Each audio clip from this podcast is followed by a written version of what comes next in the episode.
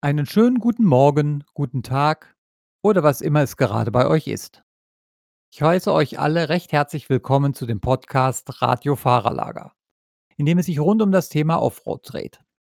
Alles, was mit Stollenreifen zu tun hat. Und auch wenn dieser Podcast Radio Fahrerlager heißt, haben wir doch im Moment noch so wenig Fahrerlager. Einzig die Hard-Enduro-Szene boomt, die ersten Wettbewerbe waren in Kroatien und auch schon in England und diese Aufnahme entsteht jetzt genau vor dem Start der neu geschaffenen FIM Hard Enduro Weltmeisterschaft in Portugal, wo man allerdings den Wettbewerb auch schon kurzfristig umorganisieren musste. Hierzulande ist noch gar nicht so viel mit Fahrerlager, zumindest was Wettbewerbe angeht. Aktuell wurde sogar der GCC-Auftakt auf das erste Juli-Wochenende in Triptis verschoben. Aber anders als im ersten Lockdown haben die meisten Trainingsstrecken auf und man kann eben unter den entsprechenden Auflagen zum Fahren gehen. Einen, der das gut ausnutzen kann, habe ich zu mir hier ans Mikrofon geholt. Maxi Wils wohnt nur wenige Kilometer von der Trainingsstrecke in Sondra entfernt. Hallo, grüße dich. Hallo Robert, hallo liebe Zuhörer von Radio Fahrerlager. Ja, und weil es eben gerade kein Fahrerlager gibt, reden wir über das Internet miteinander. Und bevor es so richtig losgeht, rede ich erst einmal über den Maxi. Mit gerade einmal 18 Jahren wurde er im letzten Jahr in der B-Lizenz E1 Meister und gewann sogar das B-Championat. Schon 2019 hatte er den dritten Platz im Youth Cup erreicht, wo er doch gleichzeitig in der MSR Motocross-Meisterschaft fuhr und sich da den Titel holte, obwohl sich ein Veranstaltungstermin überschnitt und er nach dem samstäglichen Motocross noch eben mal schnell zum Enduro-Wettbewerb am Sonntag kam. Und wo liegt dein Schwerpunkt jetzt, Maxi? Ähm, mein Schwerpunkt liegt auf jeden Fall beim Enduro. Das war auch schon ganz früh klar, sage ich mal. Äh, ich war, seitdem ich äh, ein kleines Kind bin, so ziemlich bei jedem Enduro-Rennen dabei und ja, mich hat das schon immer fasziniert und mir wurde das irgendwie auch vorgelebt, ja, von meinem Papa, der ja selber aktiv gefahren ist und ja, das war für mich schon immer klar, dass ich Enduro-Fahrer werden wollte und das ist immer noch so. Jetzt hast du ja den Sprung erstmal in die A-Lizenz geschafft. Ist denn auch Ja. ein internationales Engagement beabsichtigt bei dir? Ja, auf jeden Fall. Ähm, ich wollte gerne dieses Jahr die ganze Europameisterschaft fahren. Nur leider hatte ich Zwischenprüfung äh, von der Arbeit aus und somit musste ich den ersten Lauf in Italien ausfallen lassen. Aber es ist auf jeden Fall geplant, die äh, letzten Läufe von der Europameisterschaft zu fahren. Also, ich kann dir sagen, das ist dann noch nicht ganz so weit für dich zu fahren, weil Italien war schon ganz schön weit weg. Ja, habe ich gehört. Aber jetzt kommen wir gerade zur Zwischenprüfung. Äh, das heißt, du bist natürlich kein Werksfahrer, sondern du machst jetzt ganz normal deine Ausbildung. Was machst du denn gerade? Ja, das ist richtig. Ich bin bei Volkswagen in Baunatal und mache eine Ausbildung zum Mechatroniker. Ja, und jetzt kommen wir noch mal zum Sport. Da hast du ja das mit deinem Vater, den Teamchef vom Husqvarna-Team gleich im eigenen Haus. Ja. Ist ist eine Unterstützung vom Vater mehr Druck oder ist es doch mehr Unterstützung vom Teamchef, weil du so 'n guter Fahrer bist?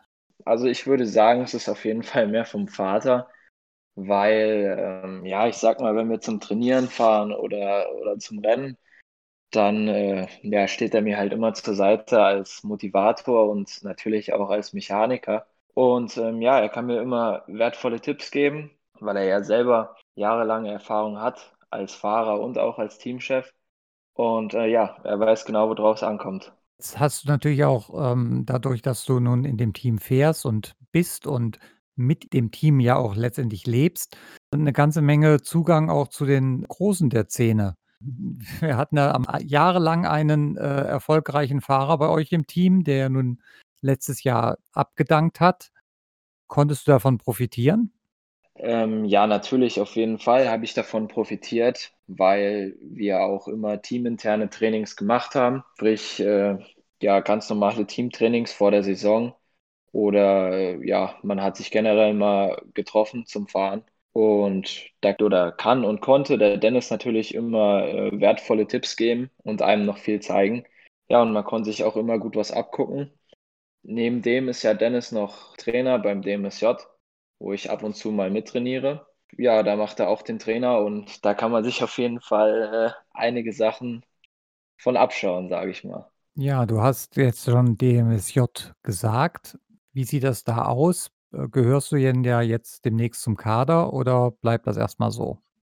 Ähm, nein, das wird erstmal so bleiben, weil ich bin beim ADAC Hessen Thüringen im A-Kader vom Enduro und ähm, ja, da sehr mit zufrieden. Und beim DMSJ darf ich halt mittrainieren bei den Trainings und ähm, ich denke mal, dass das erstmal so weiterlaufen wird, ja. Jetzt hatten wir 'nen halbes Jahr lang überhaupt keine Rennen beziehungsweise keine Enduro-Wettbewerbe. Was hast du gemacht? Erst mal deinen Titel gefeiert? Na ja, ich sage mal, das geht ja 'n bisschen schlecht mit Corona im Moment. Da gab's leider nichts dergleichen, aber, ähm, ja, ich hatte erst mal 2, 3 Wochen Pause gemacht von allem, erst mal wieder die Batterien aufgeladen und dann langsam wieder angefangen, äh, mit Fitnesstraining und, ähm, bin dann auch wieder 'n bisschen Motorradfahren gegangen. Erst mal 'n bisschen langsamer, sage ich, bisschen durch 'n Wald mit anderen, sage ich mal und genau, dann hat das halt so langsam wieder angefangen, dass wir auf privaten Strecken natürlich, äh, wieder bisschen intensiver trainiert haben und wieder an der Geschwindigkeit gearbeitet haben. Auf privaten Strecken, das heißt aber natürlich auch zum Beispiel in Sontra, eurer Vereinsstrecke, oder? Äh, nein, das heißt es nicht direkt, weil, ähm, Sontra ist ja nun mal eine öffentliche Motocross-Strecke. Da kann ich jetzt nicht einfach mal sagen, äh, ich möchte da mal drauf fahren, weil die haben im Winter halt geschlossen. Die machen erst im Frühjahr auf bis, äh, Herbst. Die ist leider im Winter geschlossen, also kann ich da nicht drauf zurückgreifen. Aber jetzt haben die schon auf oder sind Die die haben jetzt auf, ja. Ne, ne, die haben jetzt auf. Ich weiß nicht, seit 'nem Monat circa. Halt aber auch nur für Vereinsmitglieder, muss man sagen, weil das, äh, im Moment mit der Lage bei Corona halt nicht anders geht und, ähm, ja, unter strengen Hygienevorschriften, sage ich mal. Der Enduro-Wettbewerb hat ja nun in Waldkappel eine große Tradition. Äh, zumindestens ich bin da sogar auch schon gefahren und wenn ich mir das jetzt so überlege, lebt die Bevölkerung das auch noch mit oder steht die dem schon eher kritisch entgegen? Ähm, ne, also ich würde schon sagen, die lebt das auf jeden Fall noch mit. Es ist halt immer, wenn das Rennen vor der Tür steht, dann, äh, merkt man schon, dann fiebern alle dem Rennen halt entgegen. Es ist immer wieder faszinierend zu sehen, wie viele Leute da dann halt mit anpacken, dem MSC Waldkappel-Breithau helfen, dann so 'ne tolle Veranstaltung auf die Beine zu stellen, was man jetzt, sage ich mal, als Außenstehender gar nicht so wirklich mitbekommt, weil, äh, ja, im im Endeffekt, was da für 'n, äh, Aufwand an, äh, Zeit und, äh, ja, auch an fleißigen Helfern dann da reingeht. Ja, und dann, äh, seid ihr natürlich auch als Sportler gefordert, vor Ort den Verein zu unterstützen, oder? Mit Streckenaufbau Ja, oder auf so? jeden Fall. Ja, natürlich. Ähm, ich beteilige mich immer am, äh, Aufbau der Strecke. Das heißt, ja, im Prinzip Sonderprüfung kloppen, also Pfähle kloppen und, äh, Flatterband abwickeln, so Sachen mache ich dann immer. Gibt es denn für dich noch ein Leben neben dem Sport? Ja, natürlich gibt's das. Ähm, ich habe noch andere Leidenschaften, zum Beispiel, äh, Angeln mache ich sehr gerne und ja, ich fahre auch gern E-Bike, so durch 'n Wald und generell. Ja, natürlich treffe ich mich auch gern mit Freunden, aber das ist ja im Moment eher 'n bisschen schwierig, sage ich mal. Hm, da ist jetzt eher Angeln angesagt, obwohl bei der Kälte möchte ich auch nicht draußen sitzen. Ja, es geht schon. Ich meine, beim Motorrad sitzen wir auch, äh, bei Temperaturen drauf, da würden andere keinen Schritt vor die Haustür wagen.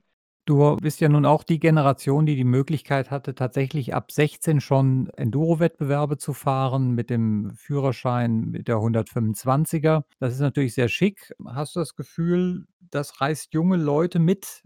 Äh, gibt's da aus deinem Bekanntenkreis Leute, wo du sagst: „Ja, deswegen hat der auch angefangen?“ Hm, also jetzt aus meinem direkten Bekanntenkreis würde ich „ne“ sagen, ehrlich gesagt. Also, da hatte ich, äh, den Fall noch nicht, aber ich würde sagen, deutschlandweit gesehen schon, weil man ja, denke ich mal, sieht, dass die 125er Klasse relativ gut angenommen wird immer von den 16 bis Achtzehnjährigen, sage ich mal. Das habe ich jetzt in der Enduro-Europameisterschaft gesehen, dass das eine extrem starke Klasse war.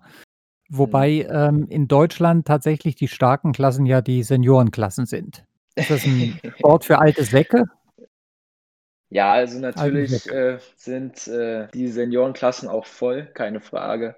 Aber, ähm, ja, ich sage mal, die Jugend äh, Klassen sind auch sehr stark besetzt und, ähm, ja, wir haben auch viele junge, motivierte Fahrer.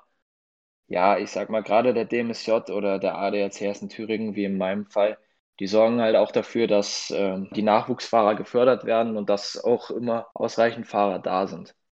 Letztes Jahr bist du mit 'ner 250er Viertakt gefahren. Mit was gehst du dieses Jahr an den Start? Ich gehe ebenfalls wieder mit einer 250er an den Start und ich denke, das wird sich in den nächsten Jahren erst mal nicht ändern, weil ich sehr zufrieden bin mit dem Motorrad. Ich komme wirklich gut damit klar und, ähm, ja, von meiner Seite aus ist da kein Handlungsbedarf. Gut, dann wollen wir mal gucken. Der 1. Wettbewerb ist ja leider erst Ende Juli, Anfang August und dann können wir mal Mhm. sehen, was daraus wird. Ja. Und, äh, vielleicht kannst du mir ja gleich beim nächsten Thema weiterhelfen, weil mein Thema ist der Fahrer des Monats und ohne Wettbewerbe fällt's mir im Moment noch schwer, einen Fahrer des Monats zu benennen. Ich hatte ja schon an Steffi Leier gedacht. Die Deutsche war nicht nur oft Weltmeisterin im Motocross, sondern hat auch viele nationale Motocross-Titel in den verschiedensten Ländern errungen.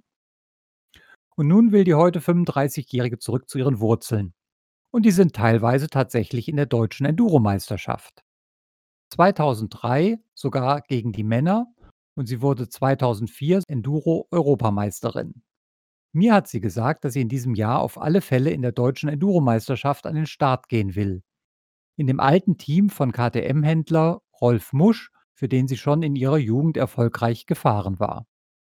Dazu sagt sie, dass sie aktuell doch sonst niemanden in der Deutschen Enduro-Meisterschaft kennen würde. Aber macht sie das schon zum Fahrer des Monats beziehungsweise zur Fahrerin des Monats? Aktuell gefahren ist sie ja noch nicht, weil's ja auch noch keine Wettbewerbe gegeben hat. Maxi, hast du 'n Vorschlag, wen wir nehmen? Also, wenn ich ganz ehrlich bin, dann weiß ich das auch nicht. Steffi Leier hört sich schon nach 'nem guten Vorschlag an. Aber wie gesagt, es ist natürlich schwierig, ohne Rennen jetzt einen Fahrer des Monats zu küren oder eine Fahrerin des Monats. Aber ich denke, Steffi Leier ist auf jeden Fall ein gültiger Vorschlag. Ja, so Maxi, das heißt also auch keinen weiteren Vorschlag. Dann möchte ich an dieser Stelle euch alle als Zuhörer dieser Folge vergattern. Wer hat eurer Meinung nach den Titel als Fahrer des Monats verdient? Schreibt mir eure Meinung bei Instagram an Robert Peiran und ich sage euch beim nächsten Mal, was da so an Kommentaren reingekommen ist. Folgt uns also, abonniert das Radio Fahrerlager, damit ihr keine Folge verpasst und miterleben könnt, wie es in der Enduro-Szene weitergeht.